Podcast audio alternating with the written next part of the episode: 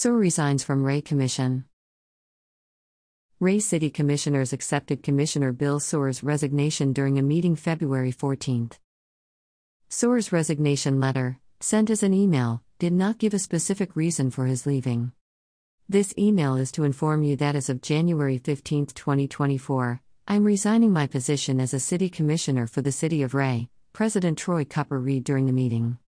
Suhr was the only commissioner whose seat was not up for election this summer.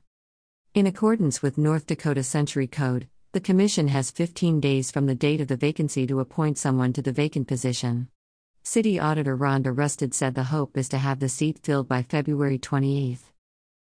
Additionally, since it is an election year, the appointed individual will also appear on the ballot this June. Park District Funding The Park District is still short on funding to replace the water system at the golf course, according to Cupper, who suggested sending a letter of assurance to the contractor to ensure the project is completed. If we could somehow get a letter to the contractor stating that, if funds aren't available in the amount of $30,000 that they're short for the project, that we would guarantee that the remainder would be paid to the contractor, he said. The City Commission previously approved a joint powers agreement with the Park District for a $100,000 loan to help fund the project.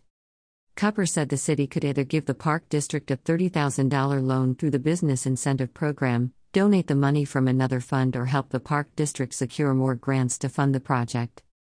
It would be one of the three basically saying that if all else fails, the city guarantees that you will be paid the full amount, Cupper said. That's the only thing I can think of that would not slow down their project.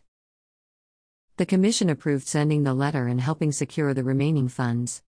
I think there's a lot of avenues where the golf course, in the summer, provides a lot of draw to our little town, Commissioner Casey Bruner said. Public Works Dave Taylor, the city's Public Works Director, updated commissioners on a new street sweeper for the city.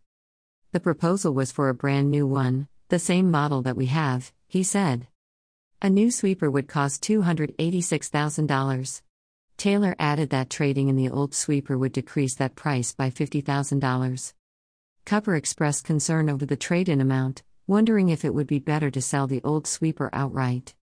They sold one a year newer than ours that had 8,000 hours on it for $100,000, and it's still on their website, Taylor said. Ours has 1,300 hours. That's where I have a slight issue, Cupper added. Taylor also added that the company selling the new sweeper is one of the few in the area that can come and service the city's sweeper in person. Commissioners decided to have Taylor and Bruner discuss further whether to trade in the old sweeper or sell it.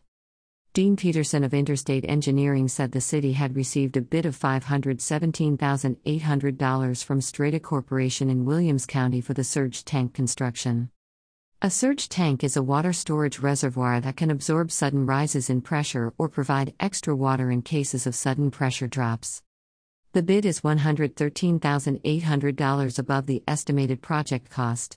Peterson said that Strata Corporation credited the rising cost of materials to the higher bid amount. Our estimate hasn't been updated in almost a year since we originally submitted this to the DWR for the original bid opening, Peterson said, referring to the State Department of Water Resources. The project is partially funded by the department's cost share program. Peterson added that the city could try and apply for more funding from the department if necessary. Commissioners voted to approve the bid. I think it needs to be done, Bruner said. Judge wage increase. Commissioners also approved doubling the wage for Michael Werauk, the municipal court judge.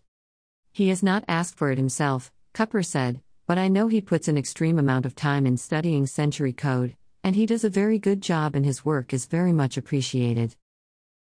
Werauk's wage will increase from $200 a month to $400 a month. Another business. Commissioners voted to deny Lori Nowlin's liquor license for her establishment, Tracks 22. Commissioners accepted a bid from Northwest Communications Cooperative to upgrade the phones in City Hall and the Ray Police Department.